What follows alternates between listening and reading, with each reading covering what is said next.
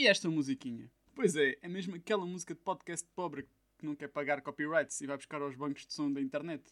Eu gostava de ter posto uma coisa mais avant-garde. Sim, essas expressões caras para conteúdos de internet.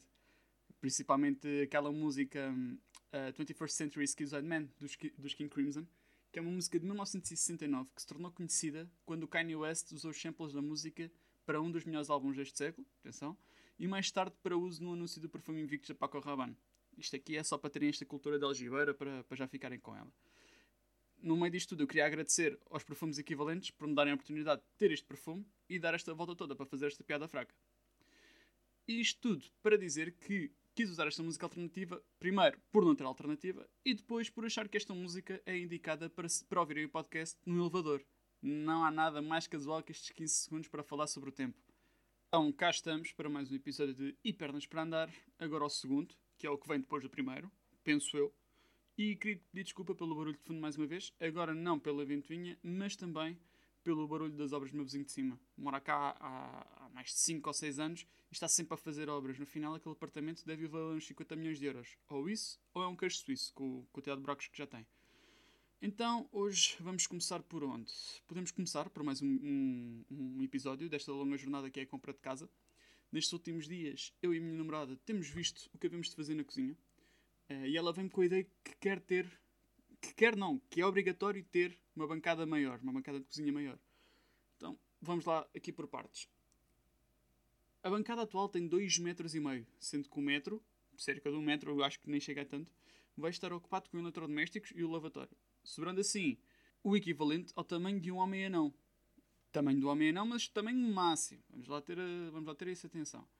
O querer uma macana maior só me faz pensar numa duas coisas. Ou realmente eu não sei nada do que é, que é estar numa cozinha e é preciso mais de um metro e meio para conseguir fazer alguma coisa, ser uma lasanha daquele do Lidl ou noodles do copo da Knorr, que por acaso aquele até dá um grande jeito. Ou então vamos convidar a população da Etiópia para virem comer cá a casa. Se bem que esta segunda hipótese não me assusta muito. Um bife, chega para tinta, Assusta-me mais a primeira por não ter visto Masterchef suficientes. Dentro ainda do tema da casa, já comecei a levar coisas minhas para lá, mas concretamente o meu cão de louça. Ainda queria trazê-lo para o podcast, mas é um animal de poucas palavras.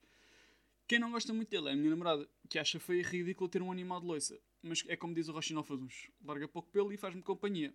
O mesmo não posso dizer da minha namorada, que larga, larga cabelos por tudo o que é sítio. Mas é porque é gatinha, não é por, por mais nada, tá bem? Ora então, mais coisas. Um, tive um episódio que queria partilhar, tão ridículo que foi. Ridículo tanto a situação em si, como em como me fez sentir. Uh, então, basicamente, ao voltar da estação de comboios para casa, existe uma avenida comprida, que é sempre a descer na minha direção e é sempre a subir na direção contrária. Físicos diriam que esta, que esta frase faz sentido e faria uma teoria sobre, sobre esta frase e que tem e essa, essa avenida tem várias passadeiras e duas faixas para cada lado. Ora bem, então, ao passar para o outro lado da avenida, o carro da primeira faixa do sentido contrário para e o que está na segunda faixa continua a acelerar, sendo que eu, com a minha atitude reprimida de um puto estúpido de 13 anos, fiz sinal para ele abrandar como se fosse o Cristiano Ronaldo com o seu calma. Do outro lado do carro estava uma mulher que se riu e repetiu o mesmo, e, e repetiu o mesmo que eu, parando o carro, sendo que, após ter atravessado a passadeira na sua totalidade, disse-lhe que ela acelerar daquela forma devia ter uma piada desgraçada para para se estar a rir. Até agora, normal para uma pessoa da margem sul que, que, que, acha que tem a mania. Uh, isto tudo para dizer que me senti ridículo para este episódio depois de o fazer. Senti-me ridículo porque era despropositado da minha parte, não é? E, e queria também, pronto, isto, isto para dizer que, que não há vergonha em sentir-se ridículos do que digam ou façam. E basicamente que, desde que percebam que o que fizeram é errado, que não, não há mesmo problema em admitirem que, que, que, que são ridículos. Vejo o caso do pessoal que se mete no Big Brother, Love on Top e Casa dos Segredos. São ridículos, não têm vergonha, mas ainda assim estou em vantagem com, com estes. É que eles continuam a ser ridículos e ganham dinheiro com isso. Eu ganho só mesmo vergonha. E continuam sem saber fazer tortas. Vamos então deixar de falar de mim e vamos passar às grandes notícias da semana, em que começamos com uma notícia sobre os acidentes ferroviários que têm acontecido nas últimas semanas. E ao que parece, só existem quatro fiscais que tratam da segurança dos comboios no país. Entenda-se por segurança as pessoas que fiscalizam as linhas, procedimentos, etc. Eu honestamente acho estranho só existirem quatro fiscais. Dizerem que só existem quatro fiscais. Porque aqui na margem sul, para fiscalizar e bem, vamos, vamos ter isto em atenção, e bem, basta ter mais de 60 anos e passar numa obra que tenha canalização à vista. E tornam-se automaticamente fiscais e entendidos da matéria. Portanto, penso que a CP deveria baixar um bocado os requisitos para, para esta profissão.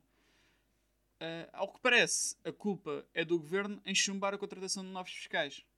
Esta desculpa do, de, de, da culpa é do governo, passa a redundância, parece daquelas miúdas que vão à Primark, olham para a primeira prateleira, escolhem a primeira saia que, que, me, que põe as bordas de fora e dizem: É esta, fica-me a matar, o Ruben vai ficar maluco. Sim, queridas, ele fica maluco e com mais 126 miúdas que usam o mesmo no raio de 10 metros quadrados.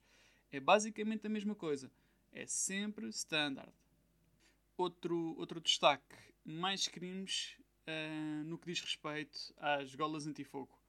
Como os casos de Covid têm descido, têm de passar para o segundo grande tema em Portugal, que são os incêndios.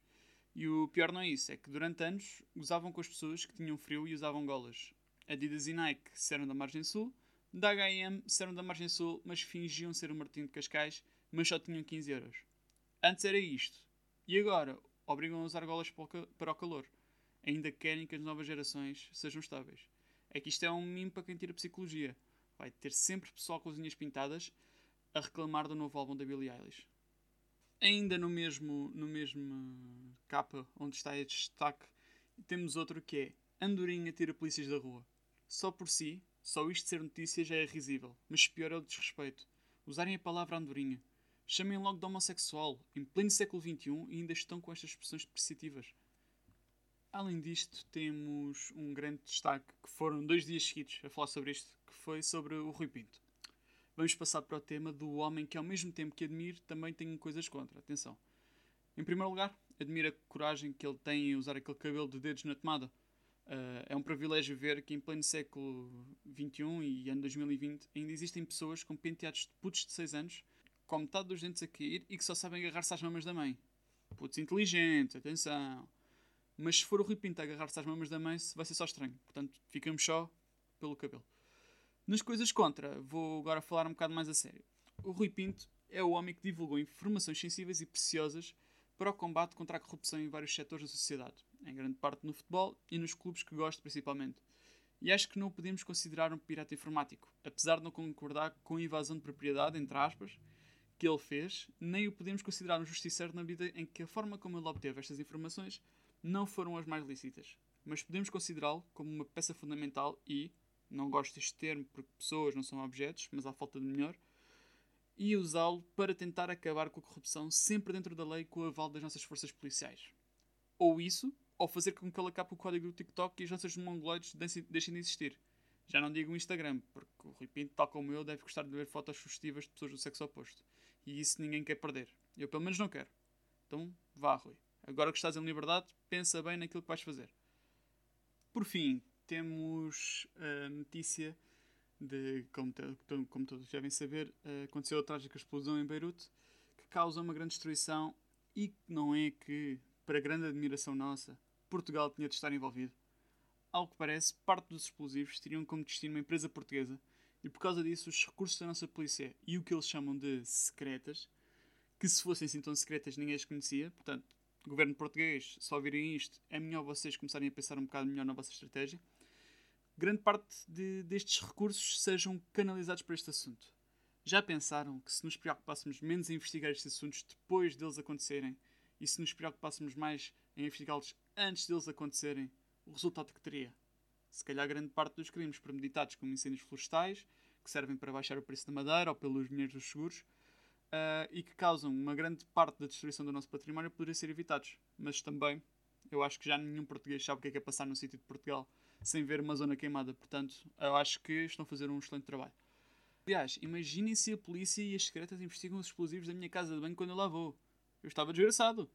Portanto, continuem assim, secretas. Se fossem de Porto Preto, serviam para melhor. E deixar para último uma capa que me indignou um bocado. Sim, também tenho esse tipo de sentimentos. Que foi uma capa que, em que termos de, em termos de área, também de notícia, pronto, tínhamos em grandes letras a notícia que dois gestores do BCP pagaram caução de 2 milhões de euros. Não percebo o valor tão baixo. Esta caução nem se compara à que se tem de pagar quando se aluga um quarto com mais três estudantes no Tezer em Lisboa. E, ao mesmo tempo, com o mesmo tamanho de notícia, temos a notícia de que Cristiano Ronaldo iria jogar a Champions com o novo visual. Sabemos que a população portuguesa tem prioridades bem definidas, quando o jornal mais vendido em Portugal se preocupa mais com a penteado do Ronaldo do que em noticiar a corrupção dentro do BCP e investigar a fundo estes problemas. Eu poderia tentar fazer alguma piada com isto, mas acho que é demasiado grave esta situação para eu fazer algum tipo de humor. E pronto, agora vou acabar este episódio. Vou ler Ama-te nível 2 do Gustavo Santos. Sim, porque também tenho as minhas prioridades bem definidas. E até ao final do dia de hoje tenho de saber que é preciso não ter medo e fazer mudanças. Obrigado, Gustavo Santos, por esta conclusão. E digo já que publicidade ao querido me a casa num livro devias ter um bocado de vergonha. Portanto, é isso. Uh, portem-se, bem ou mal, mas portem-se.